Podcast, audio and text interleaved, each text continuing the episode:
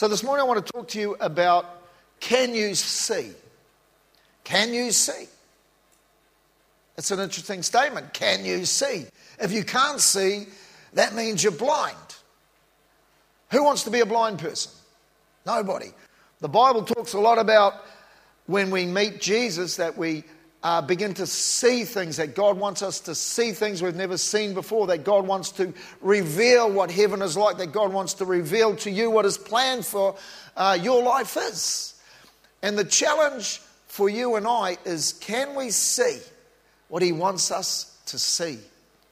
Or, you know, are you in a situation where maybe you're a bit blind to what He's trying to show you? Um, ever. Um, those who are married when the wife has had a haircut or, you know, had her hair done. And she comes home and she's, you know, really excited. She's feeling good about being a woman because she's had her hair done and you don't notice it. Ever been there? Sadly, I have. And uh, it is not a good place to be. But, you know, sometimes there are good things, excuse me, that can be happening or there's something special, and because we're not even looking or looking at the details of what we're trying to see, we miss out on something. And um, sometimes we can be in church, and there can be someone around us who's actually hurting or broken, or there's something going on. And we, as a church, or you as an individual who are meant to be part of a community that cares about each other, can, because you are caught up in your own life or your own world, not see some of these things. Even perhaps, you know, around your workmates, even the person that you're married to. I mean, you know, not seeing um, my wife have a haircut is not celebrating and tell her how, beautiful, how beautiful she is, but sometimes you can be married to someone and not even know that they are hurting or they are in pain or you've hurt them in some way. It is important that we understand to look a particular way, to be able to see with what the Bible calls perception. In Jeremiah, it says this. in Jeremiah, I'm jumping too soon. I won't go there yet. No, sorry, because they won't be ready for it. Can you see what God wants you to see? Now, I want to kind of build this out of the book of Nehemiah. Thank you, Rachel, that you actually are, you did a great job, number one. But number two is that she actually said she's been looking at the book of Nehemiah because I've been encouraging you to look at the book of Nehemiah. Give me a wave if you haven't looked at the book of Nehemiah. Then I can tell you, oh, right, well, you guys, you're not seeing what you need to see. I do encourage you. While I've been away, I've been really inspired, and even before I went away, about reading through Nehemiah, understanding its historical significance, and understanding how it pertains to us uh, in history at the moment. So I do encourage you. So I'm going to base my message, Can You See, out of the book of Nehemiah. So can we put up Nehemiah chapter 2, uh, verse 17 through to 18, and I'm going to read it to you in the New King James Bible. Uh, so the background behind this is basically Nehemiah uh, was the king's cupbearer. Uh, Jerusalem had had the temple built, uh, but it was being attacked by its enemies because it had no wall of protection around it. Jer- Jeremiah, um, as the king's cupbearer, uh, gets to talk to the king of Babylon, and the king of Babylon, who's been touched by God, uh, gets inspired to allow Nehemiah to go back to Jerusalem to rebuild the walls. He goes back to Jerusalem uh, from the land of Babylon uh, with some soldiers and with a whole lot of stuff to rebuild the wall. For three days, he hangs around in Jerusalem looking at what's going on, looking at the state of uh, the walls. Secretly, he goes and has a look, and then he is about to unfold to the people a vision that God had given him, a vision to bring protection back to the children of Israel, a vision that he had got from being fasting and praying with God to bring an answer to a problem that was terrible. Very interesting. So, Nehemiah uh, chapter 2, verse 17. Then I said to them, He's now talking to the community in Jerusalem. Then I said to them, you see the distress that we are in, how Jerusalem lays waste lays in waste, and its gates are burned with fire. Come, let us build the wall of Jerusalem, that we may no longer be a reproach. And I told them of the hand of my God, which had been upon, uh, which had been good upon me, and also of the king's words he had spoken to me. So they said, Let us rise up and build. Then they set their hands to do this good work. Nehemiah begins with this thing about can you see the problem? Can you see he's got this group of people that actually are God ordained to be at that time in history to do something significant with their lives? And he wants them to see a problem that is going on. He wants them to see the distress that they are in as a nation. He wants them to see and understand that the walls were broken down. And the reason why uh, the enemy was getting in was because they needed, because uh, the walls were down and they needed to rebuild them. So he says to them, Can you see we are in distress? And I want to say to you this morning, as a Christian, can you see around you the distress that this world we live in is in? Can you see what God is saying right now from heaven looking down across this planet, and the reason why he sent Jesus because of the distress of the world. Can you see it? Or what can you see? Maybe you understand academically, yes, the world has fallen and da da da da da. But you can you really see what he wants you to see? Can you see around your life the people that you have influence over, the people that you touch daily, the people that maybe are even your children or your husband or your wife or your mother or your father or your friends or whatever?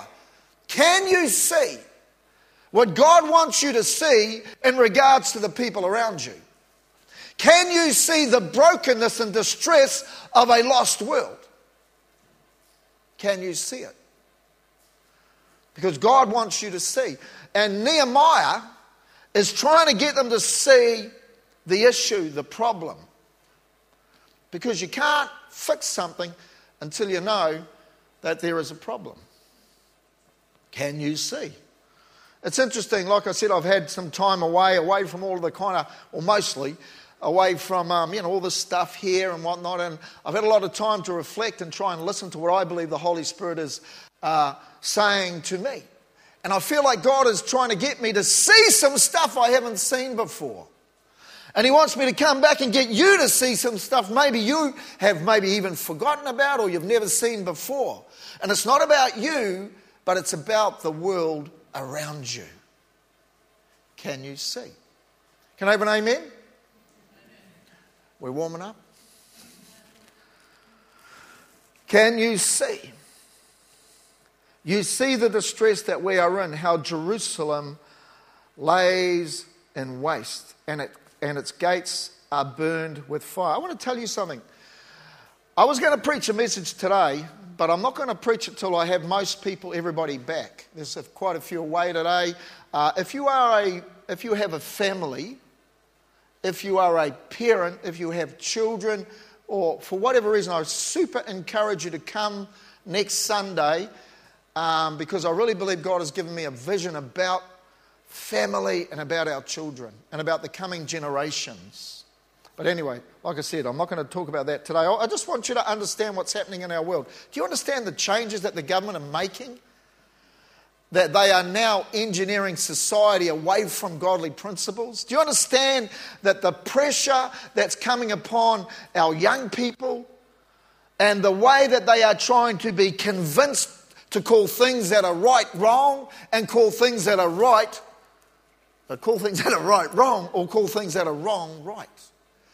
We are in an incredibly dangerous place in society right now we are being moved slowly but surely away from what they call the Judeo Christian ethic or God's ways that has really been the foundation of our society. One of the things that the Prime Minister said on um, when we heard him talk was he had a cry in his heart for the church to rise up. That had a cry in his heart for us as pastors that we would lead our churches in the way of godly community, in the way of God's plan for this nation, because he said there are powers at work that are trying to push it away from God's way. Can you see? Can you understand what is happening around your life? Can you understand the consequences, the generational consequences that are happening in this nation? can you see? Um, do you know that the generations that come after you are going to be affected? You know, the crazy thing about this thing about Nehemiah was for 70 years, think about this, for two generations, uh, they built the temple in Jerusalem. But then for 70 years, the enemy was freely attacking Jerusalem and attacking the people of God and mocking them and bringing injustice to them. 70 years. Why 70 years? How come someone didn't put their hand up like Nehemiah did and say, guys, it's got to stop. We've got to build up some walls of protection around our community? How come nobody did? Because people must have become so desensitized and just this is how life is. And they had forgotten that they were the people of God and were significant and could make changes and build protection and make their community what it was meant to be.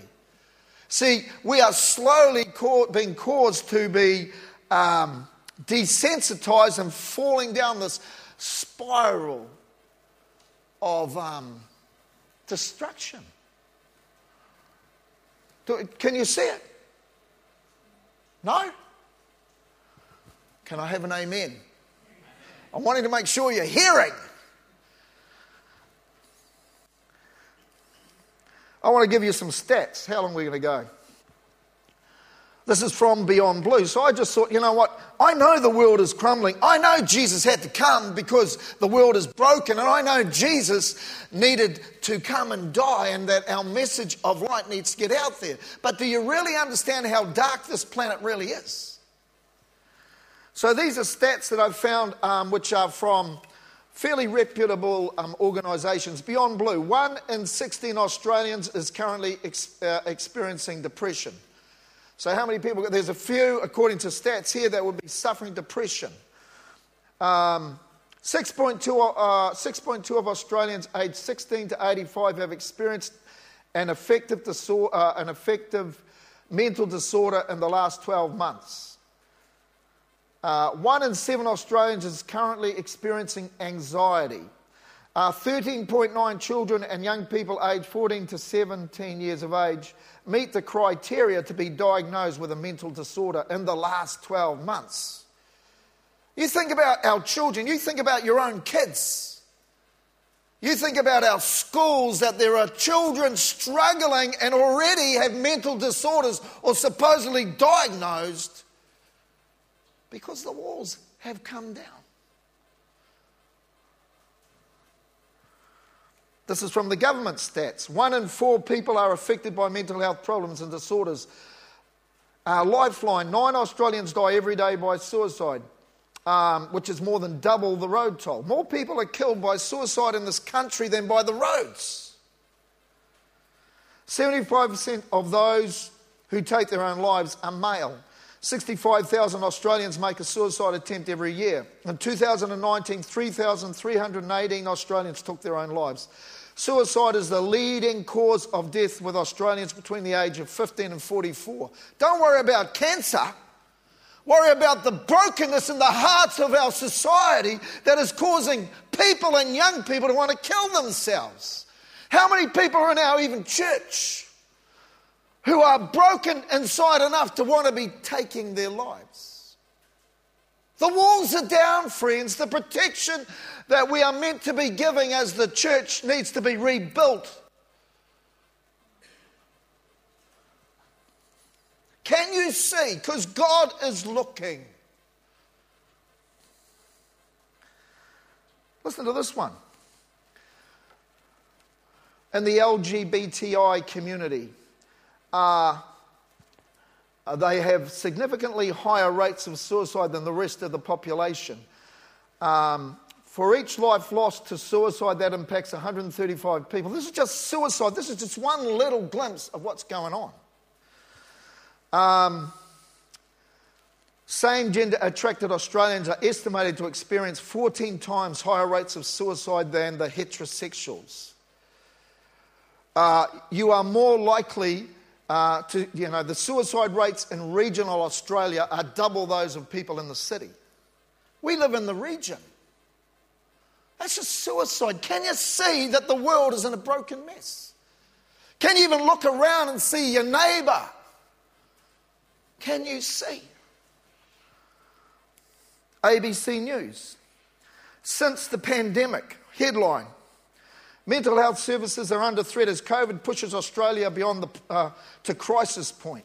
We estimate demand has risen by 200% since COVID. The world is in crisis, the world is in danger. Here's the cool thing though. So, can you see the crazy world that we live in? Do you understand that it's pushing into your family? Do you understand that it's knocking at the door of your brothers and your sisters and your friends and your neighbors? I read this thing the other day that um, I hope it's right. Chinese, you know the Chinese language? This is kind of slightly off, but not. You know, in, in, in the Chinese language, the word for crisis, they use two characters because in their language they use characters to describe their language. So the word crisis in Chinese is made up of two characters. The first character is a word for danger. So the world is in crisis, the world is in danger. But I love the Chinese because the second character they use so, crisis means danger, but the second character they, they use is the word opportunity. So, the Chinese in their language understand what crisis is and they understand the danger of crisis, but they also understand that there is opportunity to change the world. Do you understand? See, that is the Christian message, friend. The Christian message is you've got to understand the danger, but it creates the opportunity for the light. It creates the opportunity for us to be the change that will change the world around us. Nehemiah got a bunch of people together and said, Dudes, look, we are in trouble. Can you see? But guess what? Let's make something, let's do something and make a difference to change our world. My message to you this morning, my message to us as the church is friends, the world is in crisis, but hallelujah, it creates opportunity for our light. Hallelujah! We are the light of the world. Jesus came to the planet and he said he was the light. But as he grew and trained his people, his community who would go on, he transferred and he said, You are now the light of the world. Friend, you are the light of the world. There is an anointing, there is a touch of God on you. There is a touch of God on us as a community of light bearers to change this town, to change the world around our children. Hallelujah! Can you see? See, you've got to see the problem, but can you see you're the answer? Nehemiah was trying to tell these dudes, friend, we can make something of this. Hallelujah. That's what inspired me about hearing Scott speak.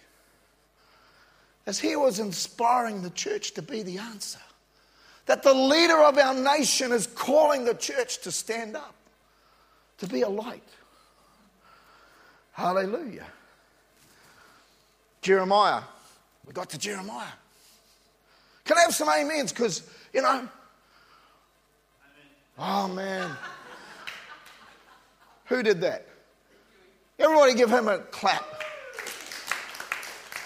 See, amen is I agree. I want you to agree with, these, with me this morning. Yeah, it's a crazy world. Yeah, in crisis, hallelujah. I agree. We're the answer. Can I have an amen? amen? Thank you. That's what happens when I go away. Get too much time to think. What happens Oh, Jeremiah, that's right, sorry. Jeremiah 5:21. Hear this, you foolish and senseless people who have eyes but do not see and have ears but do not hear. See, it's been a problem throughout history for the people of God that they don't see the way they should see. And they are described as foolish because they see, but they don't see. Because they don't see with understanding. And they hear, but they don't hear with understanding. But we're not going to be like those people Jeremiah was trying to wake up. Because we're going to see. We're going to perceive what God wants to show us as a church. Hallelujah. This is how I know if you're going to be able to see or if you're seeing what God can see, of what He's trying to show you. Nehemiah chapter 1, verse 4. So it was when I heard these words. This is when Nehemiah first gets knowledge of what's going on in Jerusalem. So it was when I heard these words that I sat down and wept and mourned for many days. I was fasting and praying before the God of heaven. The guy saw what God wanted him to see, and he was so moved that it touched his emotions. He was so moved that he couldn't do anything else but fall and weep and cry for the state of his people. You know, by the grace of God, in coming weeks, we're going to have some prayer and fasting because he responded by crying out to God.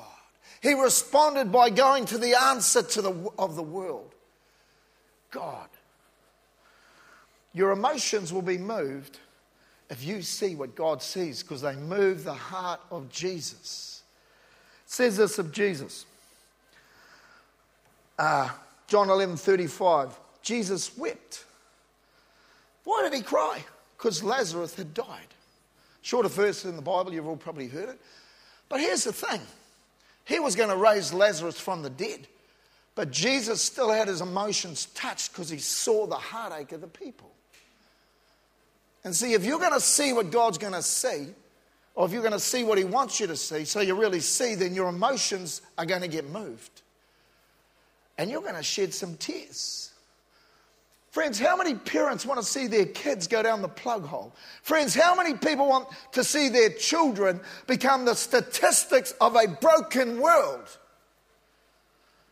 We should start weeping a bit. I don't want to see that happen to my grandkids. I don't want to see that happen to my children. I don't want to see it happen to nobody in this church. But sadly, it is creeping in. We need to start weeping. We need to let God touch our emotions. We need to start crying out and fasting to Him. Matthew 9:36. But when he saw the multitudes, he was moved with compassion for them because they were weary and scattered like sheep having no shepherd. Jesus, God, gets moved by the brokenness of the world around him. We're meant to be disciples, we're meant to be the ones that follow his lead. I'm not trying to beat you up, I'm just trying to inspire you. Can I have an amen? A little louder. Amen. amen. Darren. Clark when we went to um, Africa. And I remember praying with Darren, we're going to Africa, going to the refugee camps. Yay! Going to be the missionaries. Darren prayed a prayer and he said, Lord, I just want to see what you can see. I just want to feel what you can feel. I can remember as clear as clear when we went to the refugee camp on the northern border of Uganda with, where the South Sudanese people had come through. And you know all Darren could do that whole trip was weep when he heard the story of these broken people, of the horrific. He just cried. He just cried. We'd pray for someone. He just cried because he saw what God wanted him to see. We need to see what God wants us to see. We need to let our emotions get touched. Number two, Nehemiah was the king's cupbearer. So, number one, if you're going to see what God wants you to see, you're going to get your emotions touched. It's going to be some tears and a bit of a desire to pray and fast. Number two is Nehemiah was the king's cupbearer. He was living a life of comfort. He was living in the king's palace, mate. He was feeding off the table of the king, where lots of other people around him were not. And in fact, he was in uh, the Babylonian uh, uh, palace of the king, all the way over in Babylon, and yet Jerusalem was like a long, long way away. But when he heard about the heartache, he was prepared to leave his comfort to go to people who had need. And see, if you're going to see what God wants you to see and you're going to let your emotions get touched, then He's going to challenge you to leave your comfort. Because you've got to be, you've got to be honest with Him, man. You live in Australia. That's a nation that's got a lot of blessing. And when you become a Christian, there's lots of blessings that get poured on you. And you might not even be close in your sphere where there are actually people who are broken, and I reckon there are, you just can't see. And you might be in a nice place of comfort, and it's pretty sweet. My Christianity is pretty sweet. It's predictable. You're not meant to have a predictable Christianity.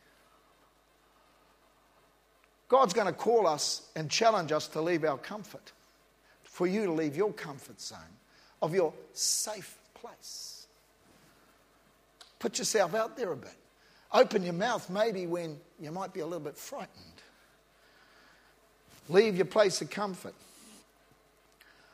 Number three, if, if you see what he can see, if you let your emotions get moved and you feel what God feels, if you begin to want to leave your comfort, your place of comfort, you then realize you are actually part of the answer. Do you understand? You actually are the answer. No, no, we need to change the government. No, no, someone needs to sort out that Victorian Premier and give him a slap. Oops, I said that on the stream. Might get banned off YouTube again. God bless him. We should be praying. Someone did. We got this whoppy preacher who got us banned off blinking. Whatever. He's not the problem. We have a devil who is our enemy. But, friend, we need to rise up and realize we are the answer. You are the light of the world. You imagine this. You're sitting in a room with a whole bunch of people. You know, it's sort of getting towards uh, sunset. And it's getting a bit darker. It's a little bit dark in here today. And it's getting dark. You're all sitting there and you're holding a candle. There's a bunch of you holding a candle and you've got some matches. And you're looking at each other and saying, Ooh, it's getting darker. And you kind of all know it's getting darker. And you're all sitting there holding a candle, and it gets darker and darker and darker and darker till it's so dark. You can't even see that you've got the candle. You can't even see you've got a box of matches to light your candle. I mean, that's stupid. And everybody's going, Why is it getting so dark?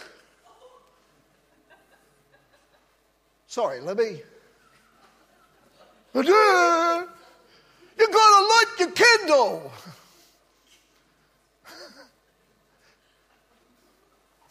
but it's true. It's getting dark. And friends, we're a community of people who've got a whole bunch of candles that we got to light. Because when we light the candle, it dispels the. But if you don't light the candle, it's dark. Amen. God, that's my introduction. Stuff I'm going to go a bit longer. Oh, that's all right. We're banned on YouTube anyway. You know what happened when I go away? You give people opportunity and they get you banned on YouTube.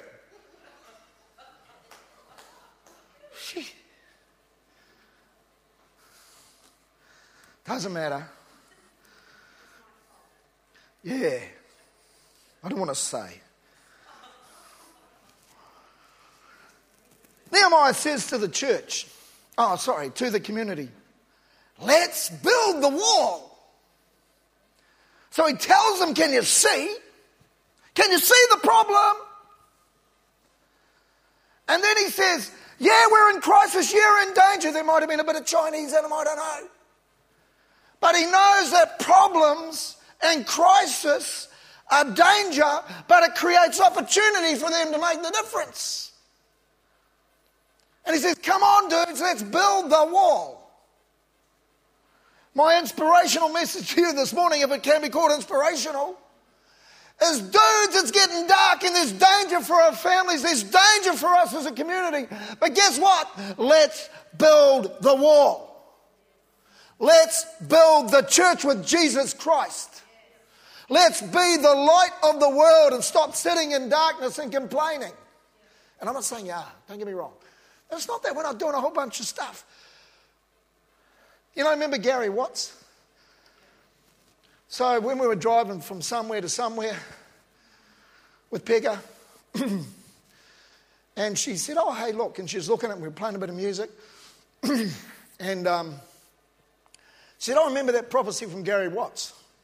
Yeah. Do you want to hear it? Uh, kind of thing. And she didn't listen to me and she played it. But anyway, Gary prophesied. He pulled us out as a church in a place we were a long, long, long, long time ago. And, you know, lots of good stuff has happened since then, for sure. But then Gary said this thing. And he was prophesying over me and he said, Keith, he said, You are like a man who feels so full of what God shows you that you feel like you're going to burst. Right? This was nine years ago, whatever. And I was listening to that. And it just wouldn't go away.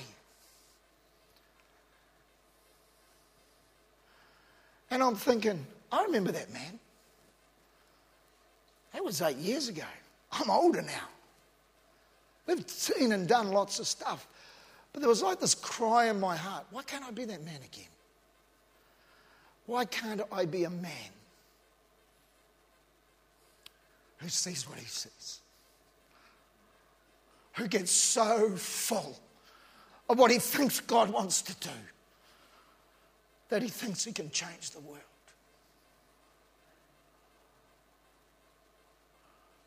I'm trying to get back to be that man. Because, friends, that's what you should be like. Because you meet Jesus, the answer of the world. And he so touches you because you see what he sees and he so touches your emotions that you can't shake it off, that you start to cry, that you start to want to fast and pray, crying out for your families, that you're prepared to leave safety. And that you have this new understanding that we are the answer. We are the light of the world. Australia is a blessed nation. There is a special touch and purpose on this nation at this time in history. We are part of it. You are part of it. I just want to inspire you this morning. I've got another half a sermon there. It's all good. It's pretty good too, actually, but never mind. I have to save it for another time. I just want to inspire you, friends. Let's open our eyes. Let's open our eyes to where we are, to where the world is. But let's just understand we are the light of the world. Lord Jesus, sometimes I think, I mean, I'm inspired by you. That's so true. I mean, I met you, and I know there are heaps of us that are here that have met you, and our lives would never be the same. And then you say we're going to be the light to the world. Father, I pray for each person hearing this message. God, that they would understand that they are the light of the world. That, Lord, we as a community at Ignite can light our candles and be a city shining on a hill and be the answer to our own children, to our families, to this community. That we can build a place of safety that protects people from the enemy. Holy Spirit, it's got to be your work. And I pray, Lord, again, we would be filled to overflowing with your answers to our world.